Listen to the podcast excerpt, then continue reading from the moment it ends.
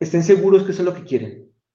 Yo creo que a veces el, ser, querer ser gerente, eh, pues digamos que es como, que socialmente es como lo básico, ¿no? Como lo lógico, mucha gente te lo va a decir, pero, pero mucha gente realmente no lo quiere.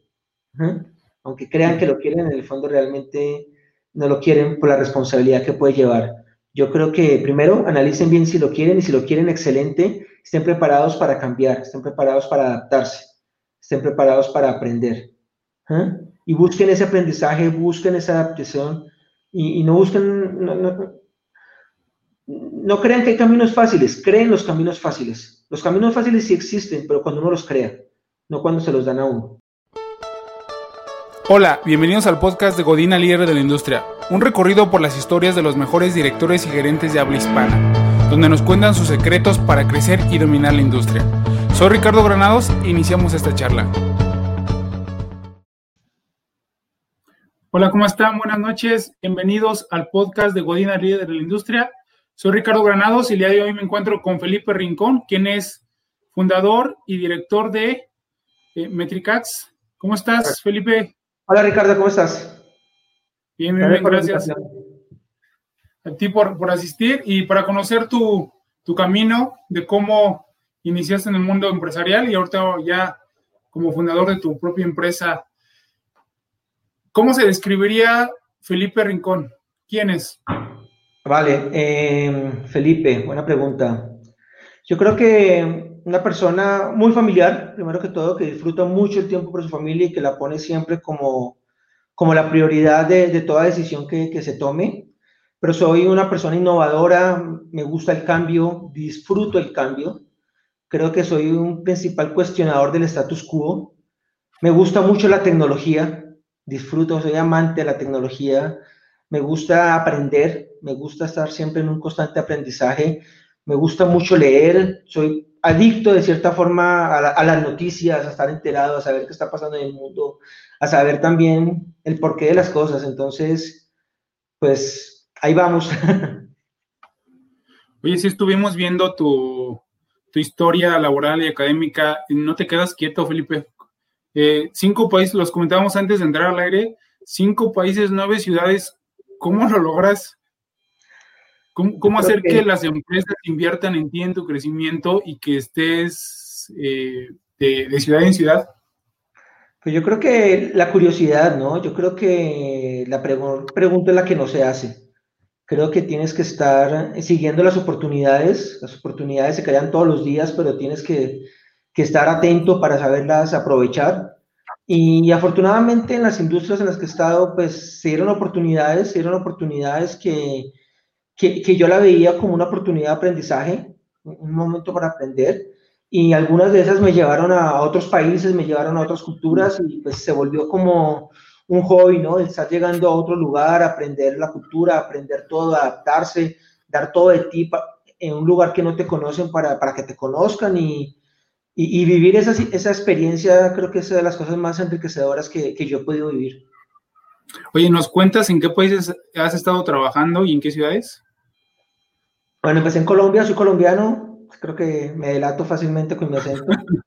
en Colombia pues tuve la oportunidad de vivir en varios lugares por mi, por mi familia y por la universidad. Nací en Bogotá, viví muy cerca de la frontera con, con, Venezuela, entonces tuve la oportunidad de acercarme mucho a la cultura venezolana.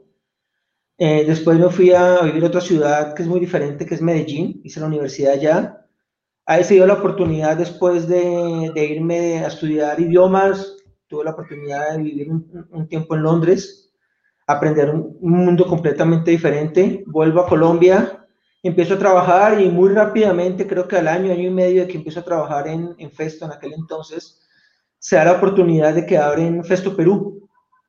Y pues para mí fue como música para mis oídos escuchar que se abría una oportunidad en Perú no era la primera opción, creo que ni siquiera la tercera opción, pero, pero la peleé, se dio, los primeros candidatos no la veían tan atractiva, tal vez no, les emocionaba mucho el, país. Para mí sí fue, y bueno, pues quedé seleccionado, me fui a vivir a, Lima, viví en Lima cuatro años también allá, y, luego eh, la empresa también tiene la oportunidad de un programa de intercambio donde te vas a los headquarters en Alemania haces una maestría allá y trabajas también en, en, en, Esslingen, que es donde está la ciudad. Voy para Alemania, estoy más o menos un poco más de año y medio, menos de dos años. Eh, estudio allá, hago mi maestría y, bueno, ahí se dan los, los temas del destino. Conozco a mi esposa ya, es mexicana, y, y eso me, me, trajo a México, ¿no? Ya llevo en México acá viviendo eh, ya casi 10 años, y bueno, ya más mexicano, ¿para dónde, no? Oye, y, ahorita que mencionas de se dio la oportunidad, ¿tú crees que se dio la buscaste y luchaste por ella? Porque se da una oportunidad una vez, dicen, las oportunidades se dan pocas veces, pero tantas oportunidades, eh, yo creo que eso ya es cuestión ya personal. Yo creo que tienes que estarlas trabajando desde antes que existan. Eso, la oportunidad no te cae del cielo, la oportunidad tú la empiezas a trabajar mucho antes de saber que la querías, mucho antes de saber que existía y cuando se da la oportunidad a la gente que le interesa, tú ya tienes uno, tres, hasta cinco años de, de avance y pues la competencia realmente se vuelve fácil, ¿no? O sea, porque ya llevas cinco años trabajando que las demás personas apenas están empezando a entender qué es lo que se necesita, ¿no? Entonces, las oportunidades están, no todas las oportunidades son para uno, no todas las oportunidades uno está preparado, pero las que uno está buscando, eh, uno se está preparando, uno está eh, evaluando todas las posibilidades, uno se convierte en el mejor candidato desde mucho antes de que la oportunidad exista. Es más, muchas veces la oportunidad la crean para uno, porque uno se, crea, se vuelve tan buen candidato que forza a, la empresa, a la organización, a aprovecharte de alguna forma. Entonces, de cierta forma, la oportunidad la vas creando tú. Oye, ¿puedes dar un ejemplo rápido de, esa oportunidad que la empresa creó para ti? Porque eso no lo había escuchado, está muy, muy padre tu, eh, forma de pensar. A ver, mira, cuando, cuando llegué a, vivir a, México, llegué con Festo, es una muy buena empresa, totalmente. Tuve la oportunidad y también un poco de suerte de llegar a una empresa donde, donde la cultura era ese aprendizaje y se reconocía eso. Eh, llegué a una posición muy buena, tenía una responsabilidad para el centro del país, para Ciudad de México y Estado de México y alrededores. Pero empecé a trabajar y tuve la oportunidad de, de, de, ver los problemas que tenía la organización, no como un problema, sino como una oportunidad. Un ejemplo típico, no hay informes, no hay forma cómo hacer buenos informes, entonces la gente se quejaba porque no sabía cuánto estaba vendiendo, o si lo estaba vendiendo bien, o, o si se estaba dando el margen que se quería. Entonces, digamos que yo manejaba el área de ingeniería, eh, todo lo ven como un problema. O sea, yo como ingeniería no me pidas respuestas por un problema que tiene finanzas, ¿sí? Porque al final de cuentas, si finanzas no es capaz de darme los informes bien, pues no me pidas a mí soluciones porque no está siendo rentable el proyecto o algo así, ¿no? Entonces yo agarré ese, esa situación y empecé a, a, buscar soluciones de lo que estaba en mi, en mi, mano, me sentaba con finanzas, me sentaba con las áreas, eh, me gustan los números, disfruto mucho trabajar en Excel, entonces me tocó hacer mucha talacha, mucho trabajo de, de eso y empecé a hacer reportes tal vez no el mejor, pero era la primera, era lo mejor que había en aquel entonces, ¿no? Entonces, prácticamente los reportes que yo empecé a hacer se convirtieron en, en la base o en la información más fiable de la compañía en ese aspecto. Entonces yo empecé a definir a través de los reportes que hacía para mí de grupo, que después se convirtió en el reporte para todo el país, en cómo se tenía que medir el, el departamento. Y a, a, través de eso pues empecé a definir también la estrategia, porque si las funciones que, nuevas que querían, o el área para donde querían llevarla, el departamento no era rentable o algo, pues no se veía en el reporte. Entonces empecé a definir la estrategia y, y, bueno, empecé a tomar mucha notoriedad porque me empezó a ver el director, me empezaron a ver de otras áreas, me empezaron a ver, porque yo me convertí en una fuente de información confiable. Entonces, pues se creó una necesidad en la dirección de decir, no podemos tomar decisiones de este departamento si no, si no tengo la, el feedback de Felipe o si no cuento con Felipe. Entonces, necesitamos que Felipe esté aquí en la mesa directiva. Entonces, creemos una posición para Felipe en la mesa directiva porque nos está apoyando, ¿no? Entonces, fue un aprendizaje, fue mucho trabajo, pero era un trabajo que se disfrutaba, entonces tampoco lo sentía como que tenía una carga, que me estaba haciendo algo, sino que disfrutaba mucho lo que estaba haciendo y, la empresa y el jefe, el director de aquel entonces, pues lo supo ver, ¿no? Entonces, pues, eh, pude llegar a una posición que no existía, la crearon para poder aprovecharme más, ¿no? Entonces fue como un buen resultado y un buen eh, reconocimiento al esfuerzo que se hizo. Ya contestaste la última pregunta que te iba a hacer de qué recomendarías a las personas que van saliendo de la universidad y que están o que están ya trabajando en una organización que, que quieren crecer y escalar. Yo creo que con lo que acabas de mencionar ya la contestaste. No te, no te quedas así yo lo entendí, no te quedas con lo que te toca, siempre dar un poquito más y buscar eso, como dices tú, buscar las soluciones. Yo creo que, que sí, que hay que buscar alternativas, hay que ser proactivo, hay que ser un, tienes que ser un factor positivo en la organización, no te pueden ver como algo negativo. Todo el mundo, tanto la gente que, que está a tu mismo nivel, la gente que te reporta, los jefes tuyos y los jefes de otras áreas, tienen que verte como una persona positiva que aporta a la organización, o sea, y tienes que saber manejar la comunicación y, respetar a todos, ¿no? Y, pero, pero para hacerlo esto y para que sea, sea de forma natural, tienes que disfrutarlo. Si no lo disfrutas y no lo haces algo que lo disfrutes todos los días, no, no, no, te va a surgir, no te van a hacer, no te van a hacer, no vas a lograr convencer a la gente. Y para disfrutarlo tiene que apasionarte, tiene que ser algo que realmente te apasione. Si no, eh, y eso yo, siento yo de, los equipos que, he tenido la oportunidad de liderar, que es una de las fallas de mucha gente, es que no están en lo que los apasiona, están más en, una posición por una casualidad, por, porque así me llegó y, aquí estoy, y pues no es mala, pero no encuentras esa pasión, entonces lo ves como una carga, ¿no? Y ahí es cuando, cuando no se disfruta. Y si no se disfruta, pues la verdad no, no, no, no avanza, no, no, no se ven los resultados. Oye, ahorita que, que estás diciendo, oye, yo pasé eh, dentro de las organizaciones, tuve la oportunidad de trabajar en varias ciudades, dentro de, con, con la misma organización o con otras, ¿ves un, un eh, aspectos en la forma de trabajar, ya considerando que estás en una organización, en una ciudad, en un país diferente, a saltarte a otro país, en otra ciudad, ¿crees que la cultura sí cambia dentro de, dentro de la misma organización, pero en otra ciudad? Sí, porque al final de cuentas somos personas y, y, aunque es muy importante la cultura de una empresa, puede definir procedimientos, puede definir ciertos valores, puede definir hasta un lenguaje común que seguramente todos en la empresa manejan lenguajes que solamente se entienden. Detrás de eso siempre hay personas y siempre hay personas que, que le ponen su tiempo, su esfuerzo y, una dinámica de trabajos, una dinámica de equipos que, que, lo hace único.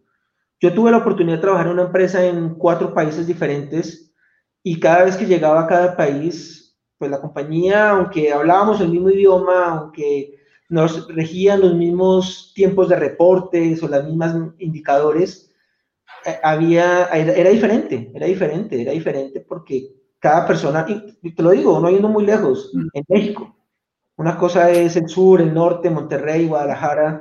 Hay, hay, hay, marcadas diferencias y, la gente es la que la enriquece al final de cuentas. Entonces, sí, yo creo que la cultura de la empresa es muy importante, pero al final la gente es la que le da su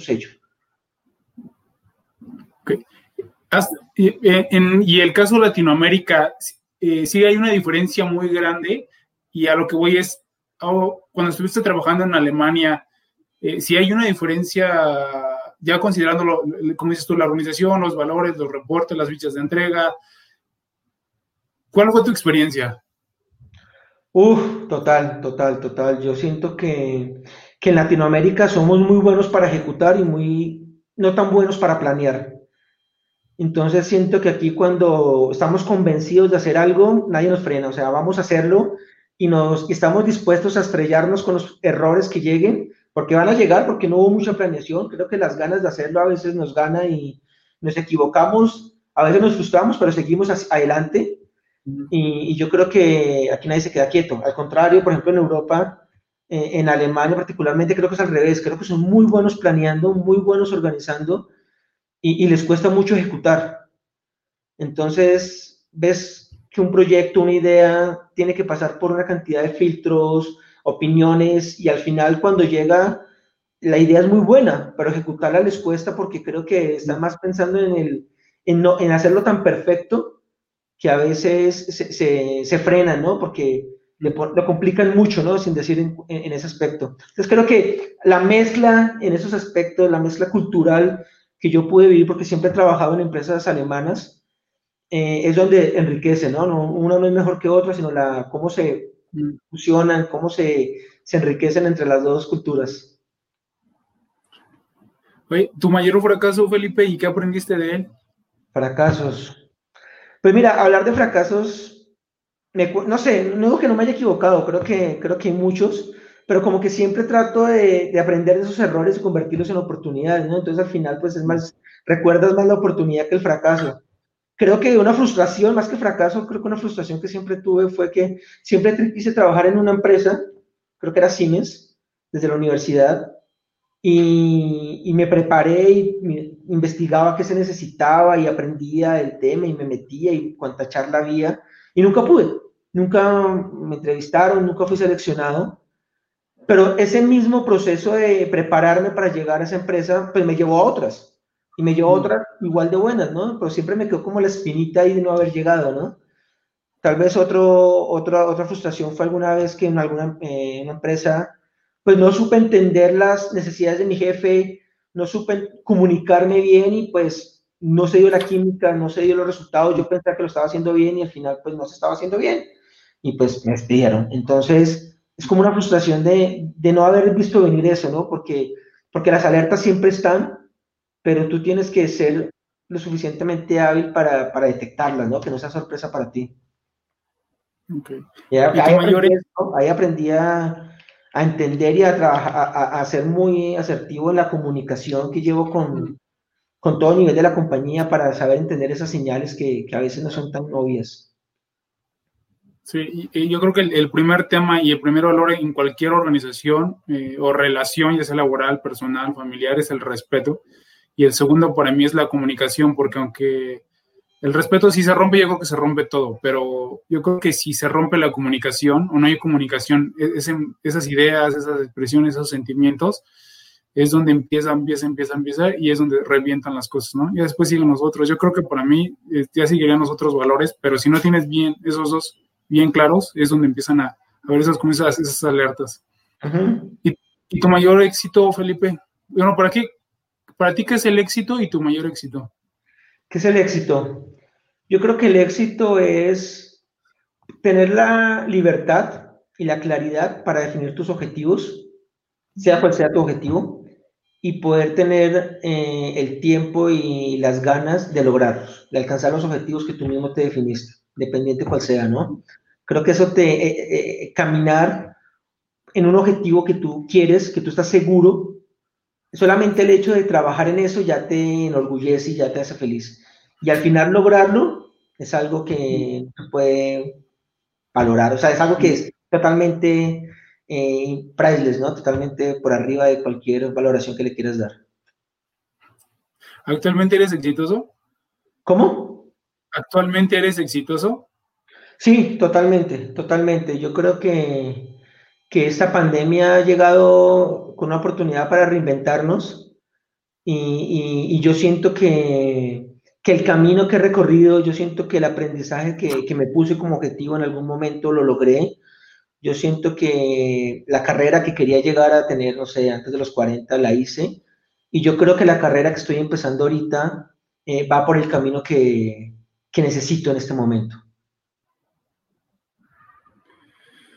Oye, ya estuviste en, las dos, eh, digamos, tanto como, como te empleaste para organizaciones durante varios años y ahorita que ya eres fundador y, director de, de, una organización, ¿qué es más fácil o qué se te hace más fácil, más complicado, menos difícil, o como lo quieras interpretar, eh, trabajar eh, bajo ese esquema voy a ser este, el responsable de tus decisiones. ¿Para ti qué es más fácil, crear una empresa o administrar una organización? Yo creo que es más difícil en tu organización. Ambas son difíciles, tienes métodos. Yo creo que cuando estás en una empresa tiene las ventajas de que hay un camino definido. Los riesgos, pues, no son tuyos realmente. Eh, si te equivocas, pues te equivocaste tú, puede que le afecte a la compañía, pero al final no estás arriesgando mucho de ti, más que tu tiempo y tal vez un, un, salario que de cierta forma lo puedes conseguir en otro lugar, ¿no? Pero y tienes mucho que ganar, estás en una empresa que, que te puede aportar, que puedes aprender muchísimo Siento que los errores te salen baratos cuando estás en una organización que no es tuya. Cuando estás en tu propia organización, los errores te salen caros. Creo que evalúas el riesgo con, con más cautela. Creo que te sientes más responsable por, por, mucha gente o por la gente que está a tu cargo. Mm. Y, y, y, ves que los riesgos te vuelven temeroso porque pues, salen caros, ¿no? Aunque puedes tener mucha libertad en toma de decisiones, esa libertad también es una carga. Es una carga total de, de, responsabilidad contigo, con tu familia y con los demás, ¿no? O sea, al final de cuentas, puedes volver a empezar, pero, los, pero y el aprendizaje te queda, pero esos aprendizajes son caros. Sí, son muy, muy costosos, ¿no? Yo creo que lo mencionaste bien, creo que describiste a un, un emprendedor, y la diferencia entre emplearse o, trabajar por tu cuenta es el riesgo, ¿no? Ese riesgo que, que, que, está latente y que dicen cuando estás emprendiendo hay una, hay una bala en la calle con tu nombre nada más te está buscando. Sí, es, es otra forma.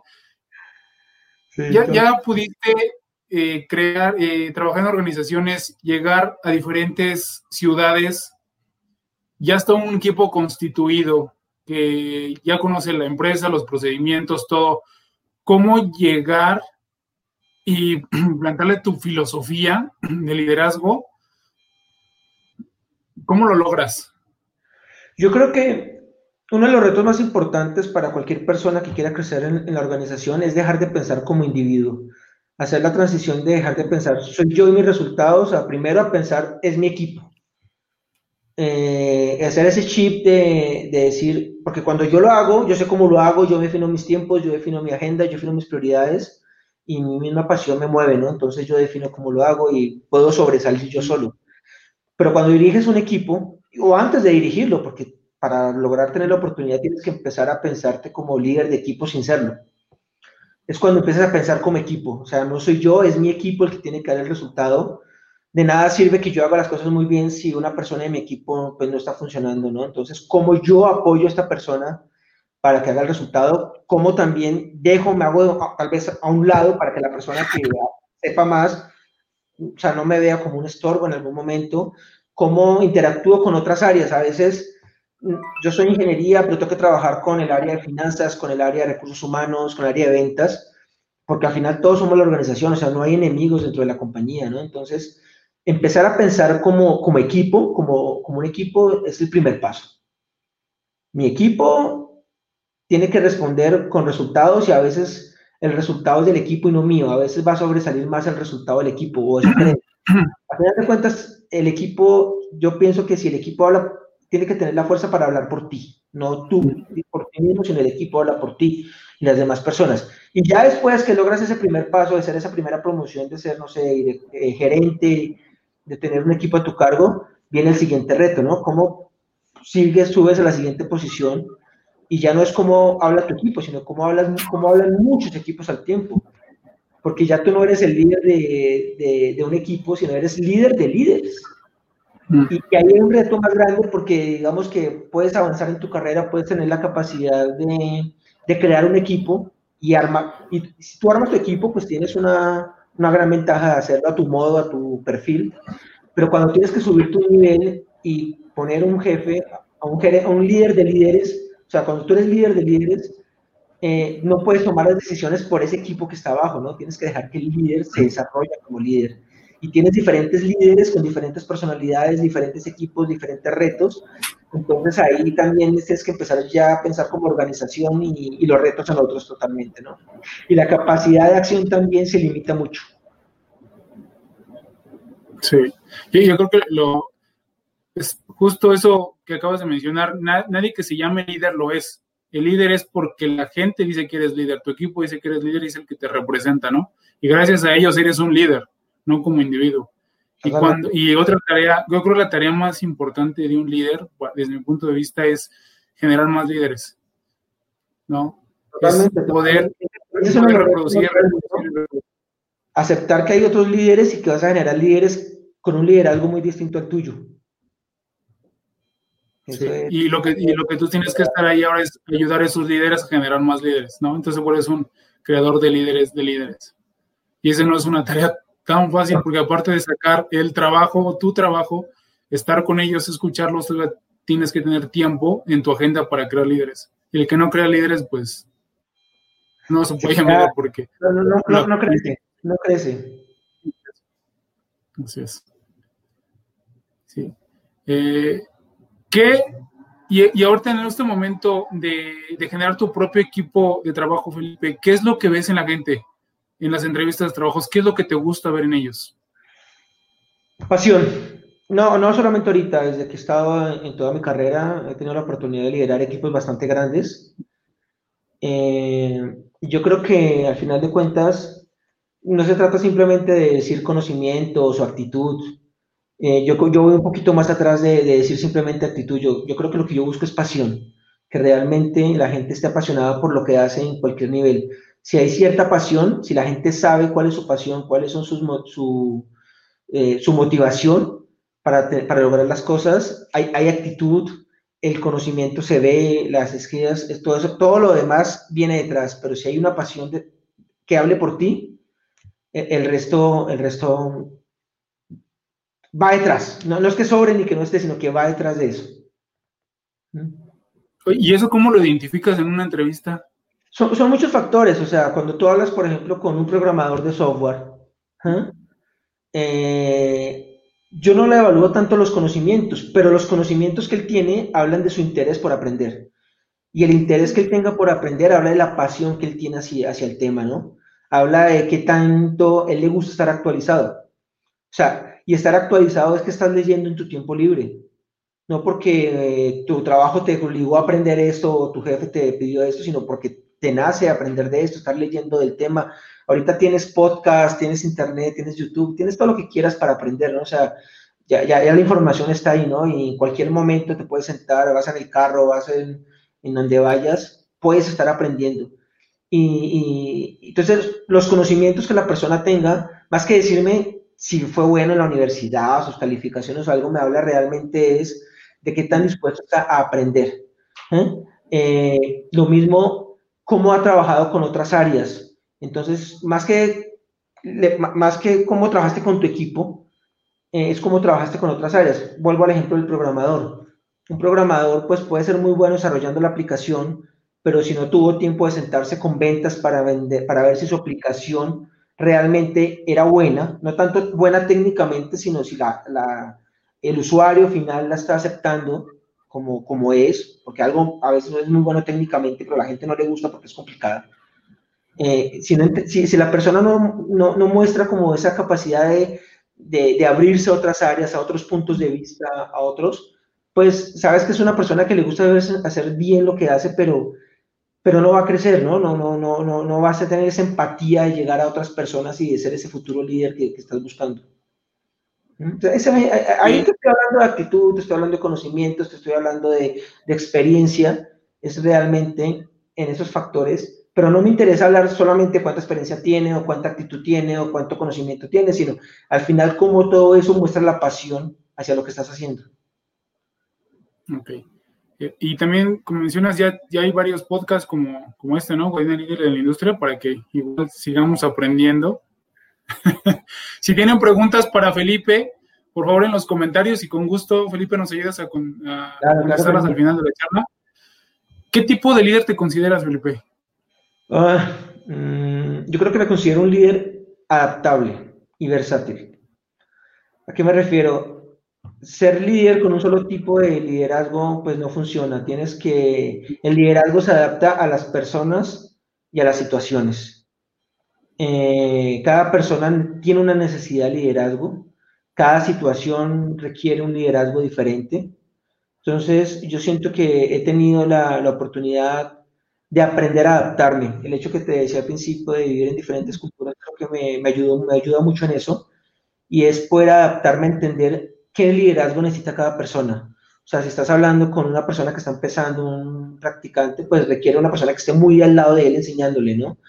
Pero si llegas a un equipo donde tienes una persona que lleva 30 años haciendo lo mismo, pues él no quiere una persona que esté ahí. Esa persona hasta sabe más que tú en lo que estás haciendo, ¿no? Necesitas, mm. al contrario, delegarle, ponerle retos que lo saquen de su zona de confort y dejarlo, tal vez que se equivoque.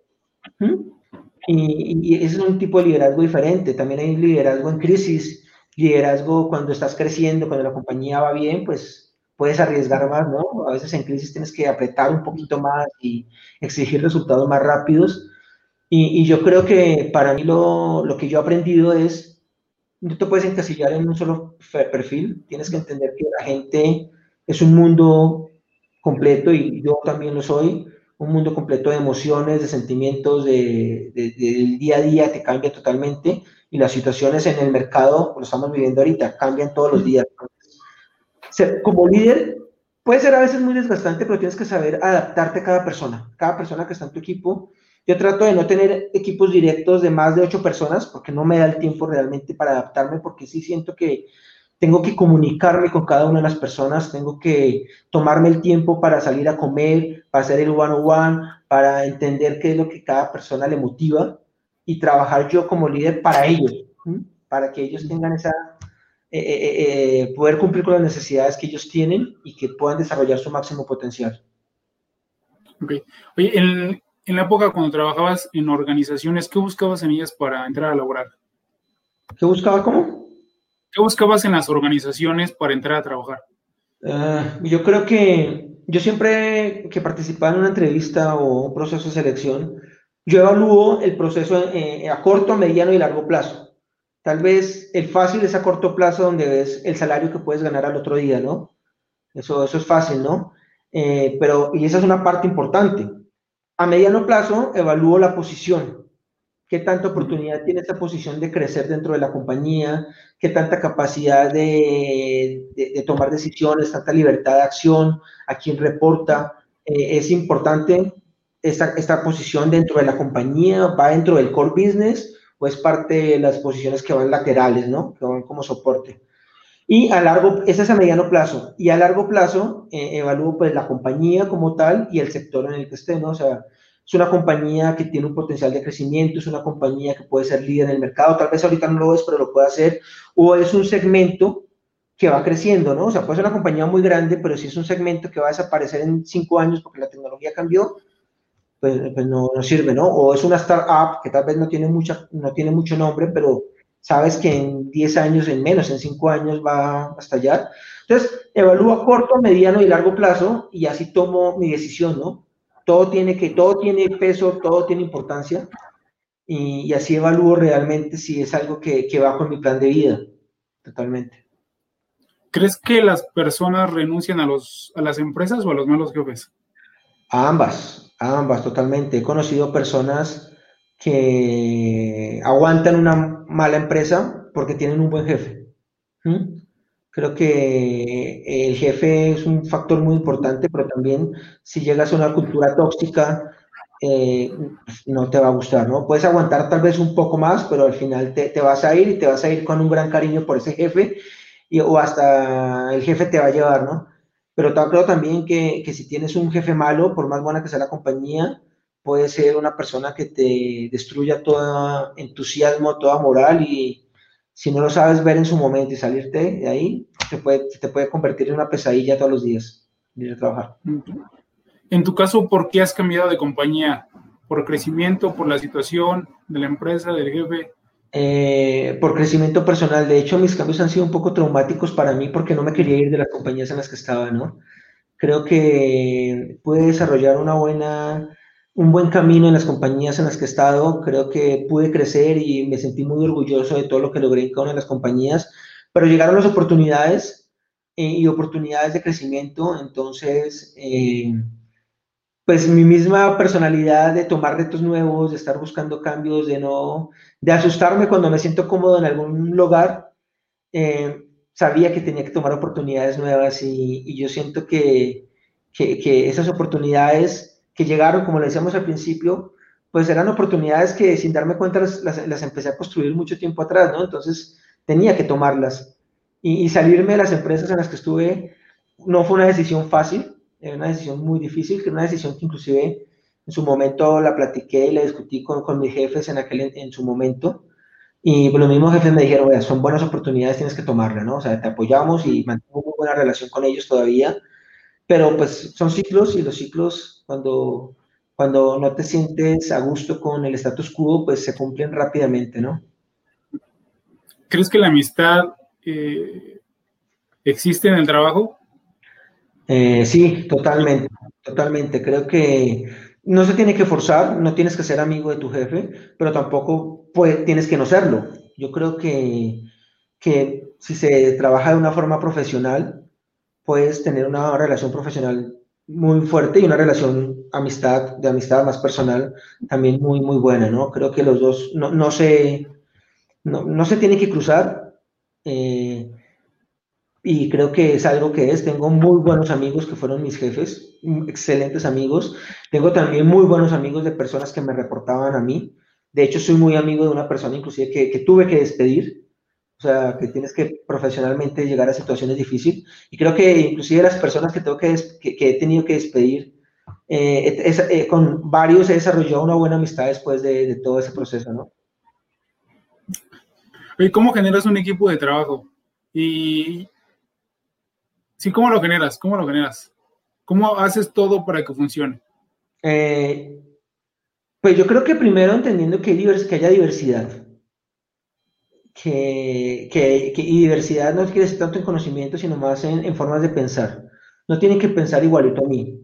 Creo que sería muy fácil hacer un equipo de trabajo de gente que pensara como yo y, que se moviera así fácil, ¿no? Sí, sí sería bueno unas dos o tres personas que tuvieran una mentalidad parecida a la mía, pero tener gente que piense diferente y pensar diferentes, diferentes tal vez roles, experiencias, edades, eh, culturas, Creo que eso puede ser retador y hasta puede ser un poco incómodo en algún momento, pero creo que al final los resultados son buenos porque cuando la gente se reta, aprende y cuando aprende pues se motiva que el equipo funcione, ¿no? Y, y generando siempre una cultura donde la gente, todo, cualquier persona pueda aportar dentro del equipo eh, y pueda generar incomodidad. No le tengo miedo a la incomodidad.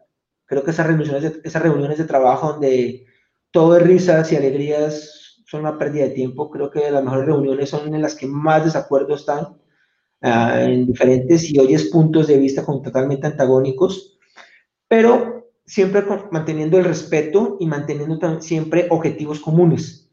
Si tienes esa diversidad en el equipo, pero logras generar claros objetivos, claros eh, reconocimientos al trabajo en equipo, se premia siempre el trabajo en equipo, logras resultados increíbles. ¿Qué aspectos consideras para despedir a alguien, para darle las gracias? Yo creo que salir de alguien en tu equipo primero es un fracaso mío. Las veces que he tenido, las veces que he tenido eso lo considero más, más un fracaso mío que esa persona. Siento que fracasé tal vez en el momento de contratarlo, no lo seleccionó bien. Siento que fracasé en el momento de entrenarlo dentro del equipo o siento que fracasé en hacer, no hacer esa comunicación diaria, esa comunicación constante con la persona, que al final es, una, es el coaching, ¿no? Tanto que, que, lo menciona el coaching. Siento que fracasé en no entender cuáles eran las motivaciones de esa persona, cuáles eran sus prioridades, cuáles eran sus limitaciones también basados en, en, esa, en esa motivación. Y, y, no lo supe, y una vez que lo, que lo detecté, seguramente lo detecté tarde para llegar a esa posición, una vez que lo detecté, no supe trabajarlos con él y al final pues no hubo otro camino, ¿no? Se ha logrado, me ha pasado muchas veces, he tenido que esperar a mucha gente, pero creo que cuando llega el momento, eh, primero no debe ser sorpresa para ninguno. Bueno, a menos que sea un tema de ética, un tema de, respeto, creo que sí, entre más rápido actúes, es, es, más claro el mensaje, ¿no? Ahí sí cero tolerancia. Pero cuando es un tema de desempeño en el trabajo, es un tema de, de, resultados, eh, no, no debe, para llegar a ese punto no debe ser una sorpresa. Creo que primero te tuviste que haber sentado con la persona, tuviste que haber hecho una retroalimentación, tuviste que haber hecho esas reuniones duras donde claramente les dices, no, no estamos logrando los resultados, qué necesitas, qué te puedo apoyar, y después viene ese compromiso como jefe de, de, darle prioridad a esa persona para que llegue. Y si al final no se dan las cosas, la misma persona va a decir, mira, yo soy el que no encajo. Y creo que eso me ha permitido a mí, y, ser muy transparente, es decir, sí, no se lograron los resultados, pusimos unos objetivos, no se están dando, los objetivos eran claros para los dos, no se están dando, pues no tengo otras opciones. Esto es un negocio al final de cuentas, ¿no? Y el negocio, eh, podemos ser muy amigos, pero el negocio pues tiene que, tiene que ser, es importante, ¿no? Y al final yo creo que esa claridad varias gente me ha dicho, mira, pues déjame salir, déjame salir, yo salgo, y, inclusive he mantenido buena amistad con varias de esas personas después de que han salido. No siempre se da, obviamente, no siempre tienes esa amistad con la gente, pero, pero bueno, son pasos que tienes que dar y, y no tener miedo a la incomodidad. Yo creo que eso es algo que muchas compañías tienen muchos problemas de comunicación por evitar ser incómodos. Oye, ¿quién te enseñó a ser el gran líder que eres, Felipe? Porque ahora te estoy escuchando, hablas de, no, yo soy primero, hasta para despedir a alguien, yo soy el responsable, yo me equivoqué, yo hice, yo creo que la cultura, este, las oportunidades. ¿Quién te impregnó todo lo bueno que, lo poquito que te acabo de conocer, llevamos 44 minutos? ¿Quién te inspiró? ¿Quién te dio? Mira, yo siento que primero todavía sigo aprendiendo, sigo aprendiendo mucho todos los días. Ahora con mis hijos siento que el aprendizaje está a un nivel mucho más alto porque los retos son mucho mayores que, en el cargo. Pero pues, no sé, yo creo que al final es una mezcla de lo que vives en la familia, de cómo ves a, tus papás, a tus familiares, de tal vez ser hermano mayor te ayude un poco, ¿no? Como para tomar más riesgos o, o no asustarte cuando la gente te sigue. Y creo que, pues si hablamos de personas, creo que más particulares, creo que he tenido la, fortuna de tener tres líderes. el primero, la primera persona que me contrató, la primera persona que se arriesgó a trabajar conmigo. Eh, aprendí mucho de él, aprendí muchas cosas buenas, pero también aprendí cosas que no quiero hacer. ¿eh? he tenido un par de jefes muy malos, de los cuales también he aprendido muchísimo, muchísimo, muchísimo, eh, porque sé exactamente qué no quiero hacer, cómo no quiero que me vean. pero y digamos que tuve unos dos o tres líderes que eran muy humanos, que son personas que, que, que, sabían ser muy buenos profesionales, muy apasionados, pero también reconocían al ser humano que tenían al frente, ¿no? Mm. Y, creo que se los reconozco y se los agradezco y, y son muy amigos de ellos y todavía trato de mantener buena comunicación con ellos. Ahora, también de la gente que te reporta a ti. Esa gente mm. enseña muchísimo cuando los escuchas, cuando abres yo, yo, le pedía mucho a la gente que me reportaba a mí que me diera feedback.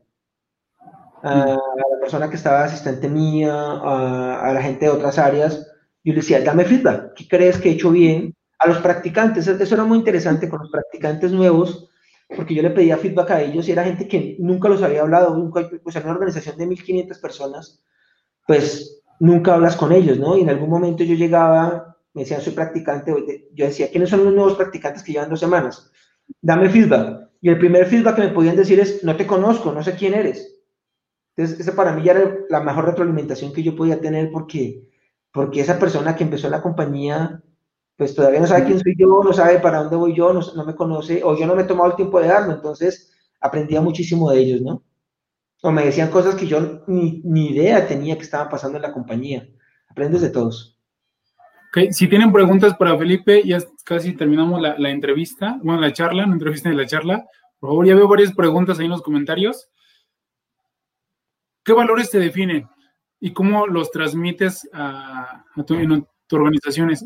Eh, valores, a ver, yo creo que la integridad, lo primero que todo, moverte en un marco ético, para mí es básico totalmente. O sea, eh, la ética, ser, eh, ser muy claro no, no hay zonas grises en la ética, o sea, tienes que tener claramente qué está bien hecho y qué está mal hecho.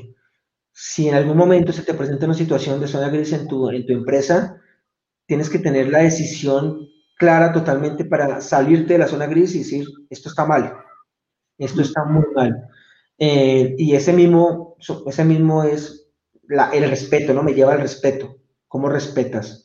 Respetar a la gente, en todo contexto, o sea, es darse el tiempo. A veces los líderes no saben el tiempo de escuchar y siento que, mm. que se falla mucho porque no, no, escuchar es respetar a la gente, no solamente de no darse el tiempo para escuchar es una falla, eh, tienes que ser muy respetuoso, saber escuchar y, me trabajo mucho en la comunicación con la gente, ¿sí? Eh, tienes personas que disfrutan los que te puedes llegar a sentar una hora a hablar de cualquier cosa, de la familia, de todo, de los viajes, de, lo que le pasó, tal vez no es el momento pero de la compañía o es muy ocupado, pero sabes que para esa persona que lo escuches es muy importante. Va a haber otra persona que no quiere contarte nada personal y que solamente quiere que le preguntes por los temas de trabajo. Y eso también se vale. ¿Mm? Yo necesito que, o sea, yo soy una persona de resultados, te doy el resultado y no, yo, yo diferencio mucho. pues, también se vale, tienes que respetar la forma de ser de cada persona, ¿no? No, no puedes, como líder, esperar que la gente eh, cambie.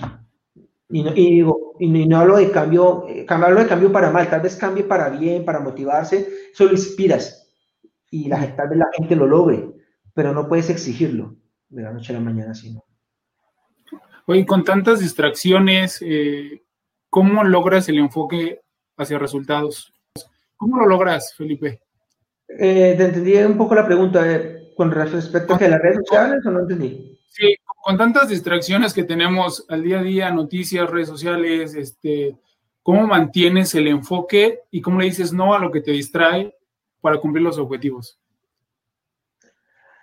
Pues lo que te decía al principio, yo creo que la misma pasión te va llevando, ¿no? En, lo apasionado y en las ganas que tengas de lograr algo, tú mismo vas definiendo cuáles son tus prioridades. ¿ah? Eh, a mí me gusta mucho, no sé, ver podcasts, estar leyendo cualquier tema, pero obviamente los podcasts que más me llaman la atención son los que siento que me aportan para, para lo que me gusta. ¿ah? A eso me, me dedico en un momento. Siento que que, que, distraerse no está mal, distraerse no está mal. Yo soy una persona que a veces para distraerme necesito hacer algo completamente diferente a lo, a lo, que hago. O sea, por eso me gusta correr. Corro muchísimo y creo que las mejores ideas se me ocurren cuando corro, ¿no? Más que cuando estoy sentado al frente de la computadora. Entonces, pues... sí, ahí también, ahí también coincido contigo. Muchas cosas que coincido contigo, también eso de correr. Este, como que te regresa a, es un tiempo para ti, ¿no? Yo creo que sí es importante tener un tiempo para tu familia, amigos, para las organizaciones, para el equipo, pero si tú no estás bien y si tú no te escuchas, ¿cómo vas a poder escuchar a los demás? Y ese es un tiempo que tienes que darte a ti.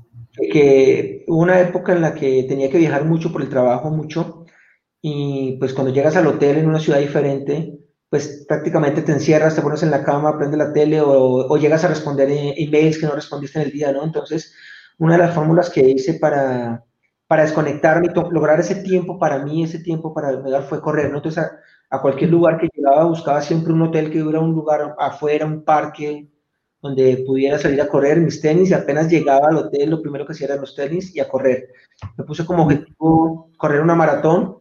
Eh, nunca había corrido en mi vida, así que fue un objetivo súper loco, pero bueno, ya he corrido, ya he corrido yo no sé cuántas medias maratones y se me convirtió en un hobby que, que recomiendo, que la verdad ya sin él no puedo ya estar una semana sin salir a, a, correr, ¿no?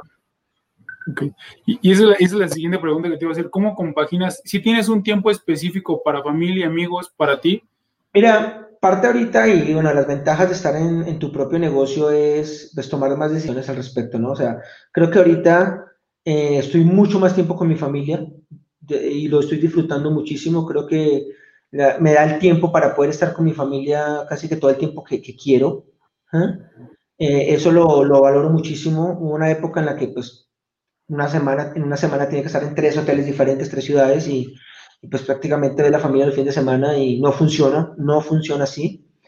Eh, siento que uno no debe creo que hay muchos mitos o mucha gente me va a decir, no, tienes que esforzarte, tienes que ser el primero en llegar, el último en irte a la oficina. Yo no siento eso. Yo siento que, que nunca lo es, nunca he sido así. Siento que, que para mí salir temprano de la oficina es algo que siempre he buscado para mí y que reconozco en la gente que me reporta a mí. Siempre les decía a las personas, para mí la mejor prueba es que ustedes se vayan de vacaciones cuando ustedes quieran y que yo no los extrañe para nada.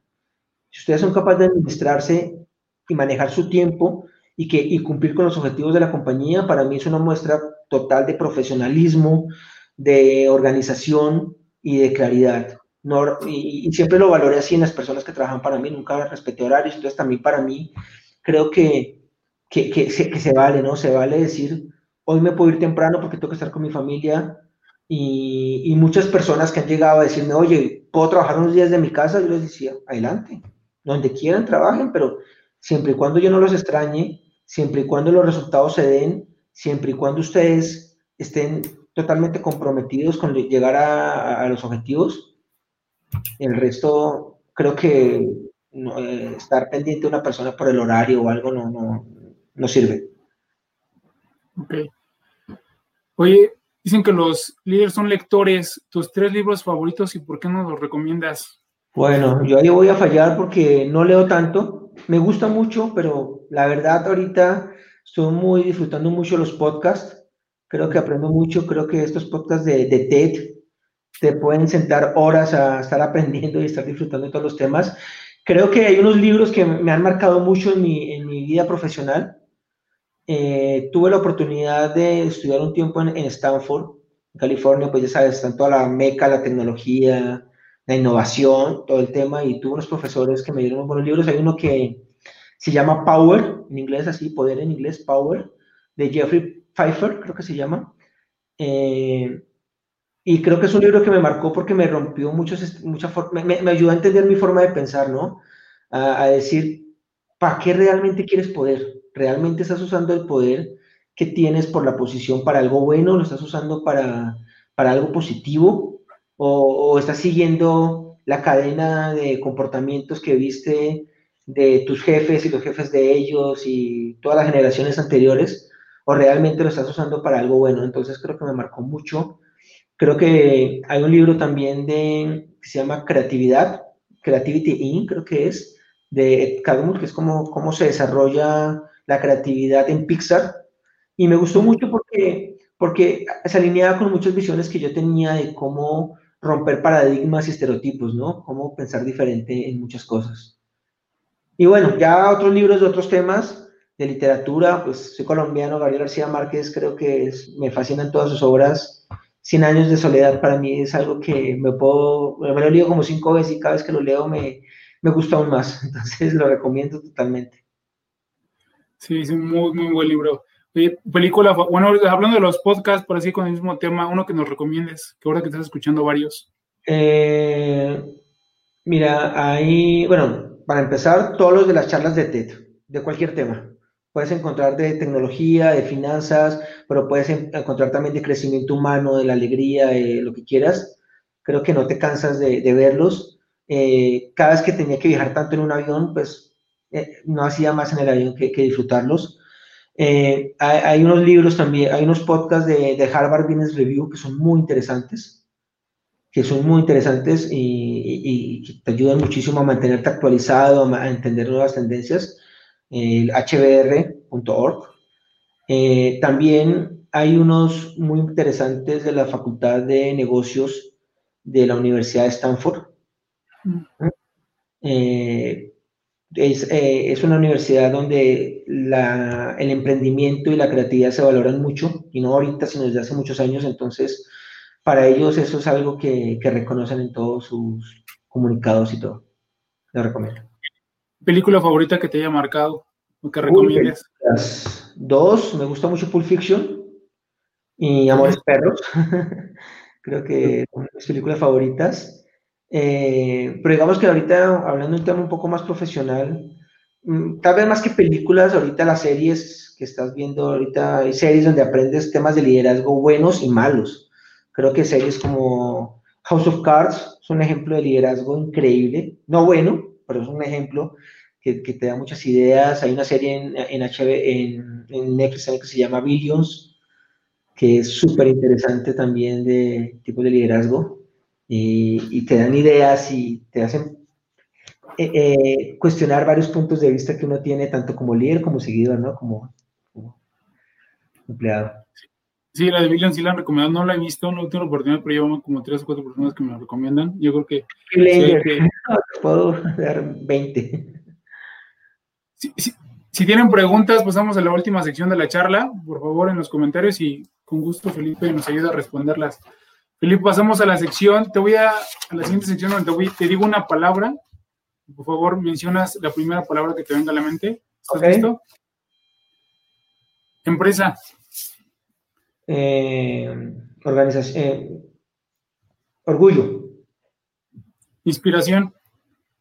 Familia. Amor. Eh, familia también. Amistad. Reconocimiento. Reconocimiento. Festo. Aprendizaje. Futuro. Mis hijos. México. Una experiencia en todos los sentidos. Metricax. Eh, riesgo. Innovación. Eh, la base, tu día a día. COVID. Una oportunidad. Familia. Eh, bueno, futuro. Se equilibra. Líder. ¿Cómo? Líder. Responsabilidad. Colombia. Eh, cariño. Jefe. Eh, líder. Trabajo. Pasión. Equipo. Eh, eh, imagino que tal vez eh, creatividad. Eh, ya, terminamos. Ok. ¿Cómo te sentiste? Oh, interesante, no dolió.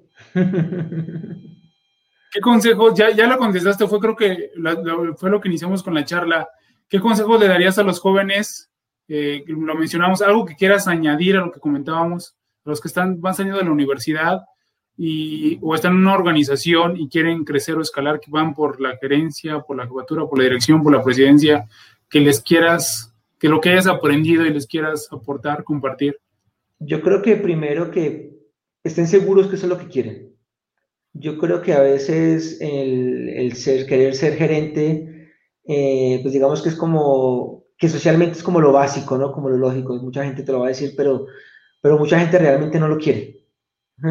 Aunque crean que lo quieren, en el fondo realmente no lo quieren por la responsabilidad que puede llevar. Yo creo que primero analicen bien si lo quieren y si lo quieren excelente, estén preparados para cambiar, estén preparados para adaptarse estén preparados para aprender. Y busquen ese aprendizaje, busquen esa adaptación y, no busquen, crean que hay caminos fáciles, creen los caminos fáciles. Los caminos fáciles sí existen, pero cuando uno los crea, no cuando se los dan a uno. Ese es el primer punto. O sea, si les ofrecen un camino fácil, dúdenlo. Que, busquen, háganlo por el camino difícil, pero creen después un camino fácil para que lo, lo que aprendieron lo hagan fácil y ya busquen ser cómodos cuando lleguen a un trabajo, no busquen incomodarse, busquen ser felices y crear caminos fáciles. Pero, pero solamente confíen en los, caminos, en los caminos fáciles que ustedes creen. Ok, pues gracias Felipe. Pasamos a, las preguntas y los comentarios. Pablo Rincón Chávez eh, mencionó que, lo que iniciaste uno de tus comentarios, que genial, le gustó mucho tu participación. Miriam Saraí, ¿Cómo equilibras la vida personal y el liderazgo en posiciones directivas que son tan demandantes? Yo creo que un punto, un punto muy, muy importante es saber delegar. Eh, tú como líder no eres responsable de tus resultados, sino de los resultados del equipo. Y el equipo tiene que trabajar en esos resultados tienes que saber delegar porque tienes que reunirte con un equipo que sepa más que tú. Yo, a mí me gusta trabajar con gente que sabe más que mí en muchas áreas y, son personas en las que puedo delegar, puedo confiar y, puedo trabajar. Obviamente habrá momentos en los que tienes que estar muy cerca de ellos, tienes que estar trabajando, tienes que acompañarlos, pero en ningún momento el trabajo tiene que convertirse en algo que sufras. Yo siempre pienso eso, cuando te decía ahorita de crear caminos fáciles es Haz tu trabajo de la forma en que te quede el tiempo que necesites para ti, para tu familia y para lo que te gusta. Busca los caminos fáciles, busca crear caminos fáciles, busca hacer tu trabajo inteligentemente, en donde no tengas que estar saliendo tarde todos los días, en los que no tengas que eh, estar haciendo reportes siempre a final de mes. Trata de crear esos caminos fáciles, de anticiparte a lo que necesitas, de, de, buscar esas alternativas para hacer tu trabajo lo más inteligentemente posible y que no se convierta en, un, en algo que sufras, nunca por ese lado. Entonces, eso te ayuda mucho a, equilibrar tu vida profesional y a estar también con tu vida personal muy balanceada. Sí. Yo eh, también lo que el equipo se, se comenta mucho es eso que mencionas, no de esa forma de crear un camino fácil, pero de ocupar esos tiempos libres en mejorar tu trabajo para que puedas tener más tiempo libre. Entonces tienes más tiempo libre para mejorar más tu trabajo. Entonces empiezas a generarte más tiempo libre para empezar a generar más, este, más fácil tu trabajo. Entonces cuando te das cuenta, tu trabajo ya se hizo fácil, pero no es porque, más bien tú lo hiciste fácil, pero esa definición, esa es la forma que aquí se trabaja, pero la forma, la forma de decirlo es, eh, yo creo que lo definiste muy bien, ¿no? Si tú utilizas conoces tu proceso, conoces tu trabajo y te das cuenta donde hay mejoras y no nada más te dedicas a hacerlo, entregarlo, cumplirlo y toma, ya está, yo creo que es donde creas ese camino fácil. Que no sé si así lo entendí, Felipe, pero... Es crear ese camino fácil, crear ese camino inteligente, donde puedas avanzar y no quedarte todos los días. O sea, no sé, hablas con mucha gente de finanzas y te dices, todos los fines de mes estoy ocupadísimo, nadie me hable, ¿no? ¿No? O sea, si ya sabemos que el próximo fin de mes va a ser igual, ¿qué tengo que hacer para que no me pase, no? Para que ese fin de mes esté tranquilo y estemos todos con el tiempo suficiente para, todo lo que se necesita. Así es. Eh, comentó, sí, sí existe, creo que se refirió, voy a alcanzar el comentario cuando mencionamos lo de la amistad, creo que sí se refiere a lo de la amistad, si no nos puedes confirmar, Meris, si te volvemos a salir con gusto. Mario Robles pregunta, ¿has lidiado alguna vez con una cultura organizacional, organizacional difícil? ¿Y cuáles fueron tus mayores retos y estrategias? Eh, sí, sí, sí, sí, he llegado a culturas organizacionales muy, muy difíciles. Eh, aquí, bueno, Latinoamérica, pero bueno, hablemos de las que viví aquí en México, era muy importante, pues, como esa, ese choque cultural entre generación baby boomers X y tal vez un poco millennial, eh, donde, pues, quieren, quieren verte sentado todo el día, quieren verte aquí, quieren verte eh, despectivamente le decían los cuatreros, ¿no? Los que se van siempre temprano los, eh, y, no el que se va después de que se va tu jefe a las 7 de la noche, ¿no? Entonces, pues chocas, chocas un poco porque, pues, todo lo que te he dicho va en contra de eso para mí, ¿no? Yo siempre he pensado que, que eso no, no, se alinea. Pues lo primero es no pelear. Lo primero eh, que, que he hecho no ha sido pelear contra eso. Primero entender, entrar al juego un poco en un momento y empezar a establecer esas relaciones eh, donde muestres que si realmente el objetivo es que la compañía avance, lograr las ventas, lograr los resultados, pues te, voy a demostrar que soy más productivo de otra forma, ¿no? Te voy a demostrar que, puedo hacerlo de diferentes formas y, y que funciona. Y tienes que generar la confianza para eso, ¿no? Entonces, eh, es poco a poco, tienes que entender, tienes que buscar quiénes son las personas que están más abiertas a los cambios.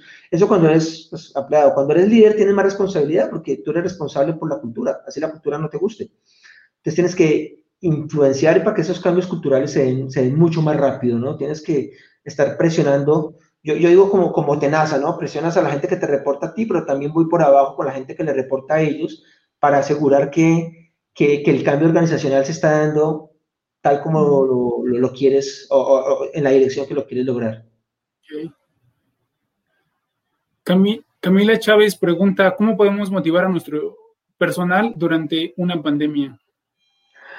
Yo creo que, que, pues no hay reglas, ¿no? Esto, acaba de pasar, nadie lo sabía, estamos empezando con una situación.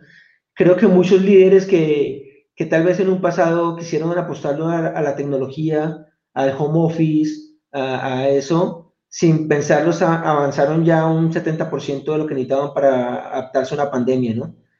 Eh, yo creo que ahorita vale mucho el generar confianza en la gente, el generar confianza en ser transparentes, es decir, estamos trabajando juntos, tenemos retos como compañía, pero si hay alguna eh, situación donde los resultados no se empiezan a dar, pues vamos a trabajarlos en conjunto. Quiero que tú des más ya por sí me tocó confiar porque ya tienes que trabajar en tu casa, entonces ya estoy confiando en que estás trabajando, entonces eso ya, ya avanzó un paradigma enorme eh, en los líderes y ya la gente, mucha gente ya está feliz trabajando desde la casa, mucha gente no quiere volver a las empresas o, o ya ve, o ya está en capacidad de mostrar que quiere volver, ¿no? Yo creo que generar confianza, porque ahorita hay mucha incertidumbre en las empresas, en los negocios, en todo lado, lo que pueda generar más de confianza es lo que la gente más va a reconocer. Ok. Miran, Saray, muchas gracias por el, por el tip que me diste cuando se perdió la conexión. Marta Stipia dice, qué bien, o sea, las palabras que, acabas de mencionar. Eh, Mónica Naranjo Betancourt, ¿qué es lo más retador cuando tienes tu propia empresa?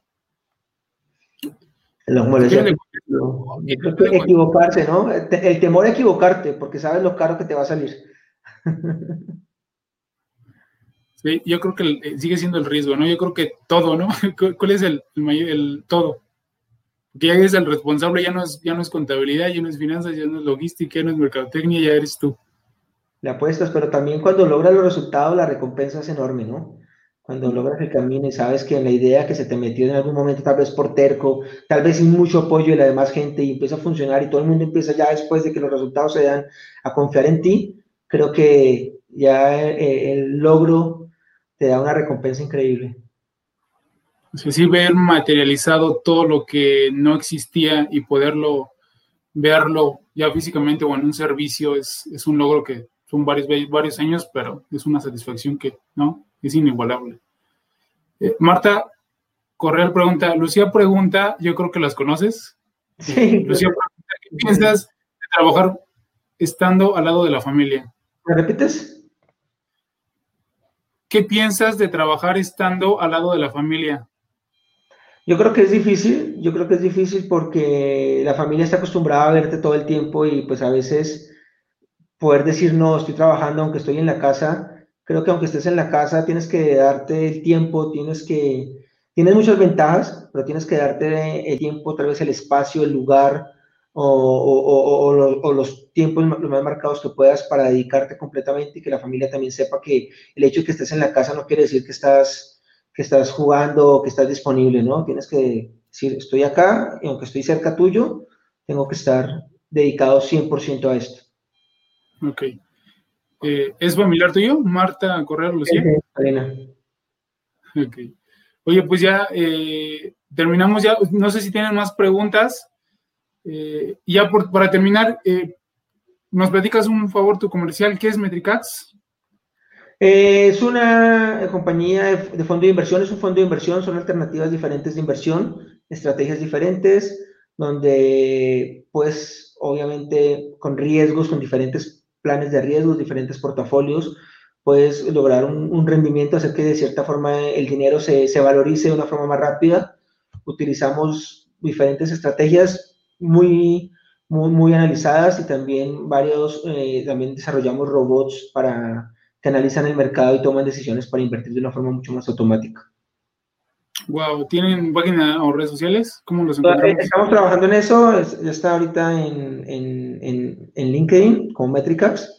La página web eh, todavía no se ha lanzado, estamos todavía organizando muchos temas de, de, regulación que se requiere aquí en México, principalmente por el tema de fondos, y, pero bueno, ya, ya estará lista para todos. Ah, pues estamos al pendiente.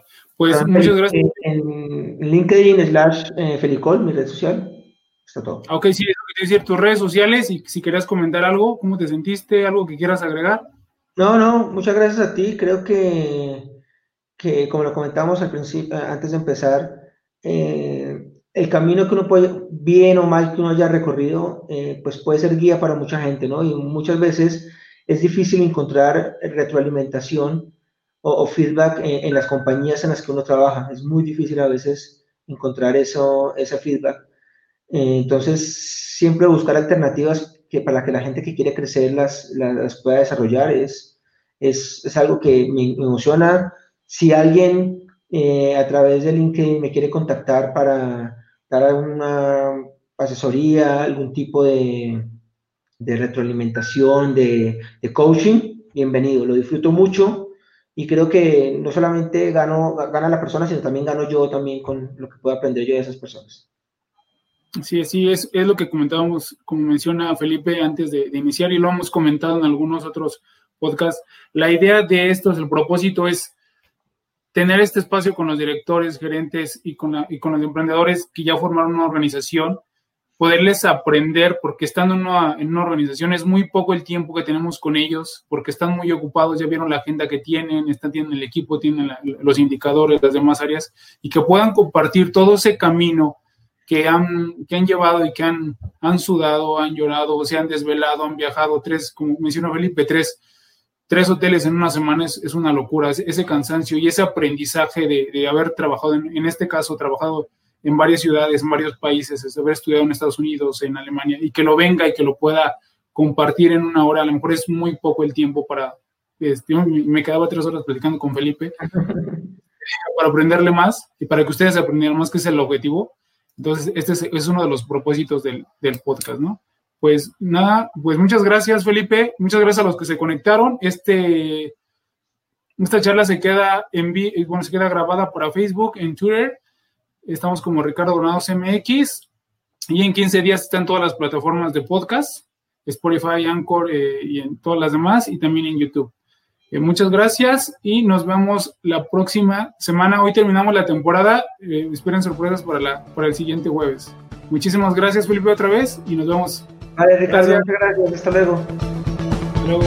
Bye. Gracias por acompañarnos en este podcast. Esperamos que te haya inspirado para crecer dentro de tu organización y domines tu industria. Soy Ricardo Granados. Hasta la próxima.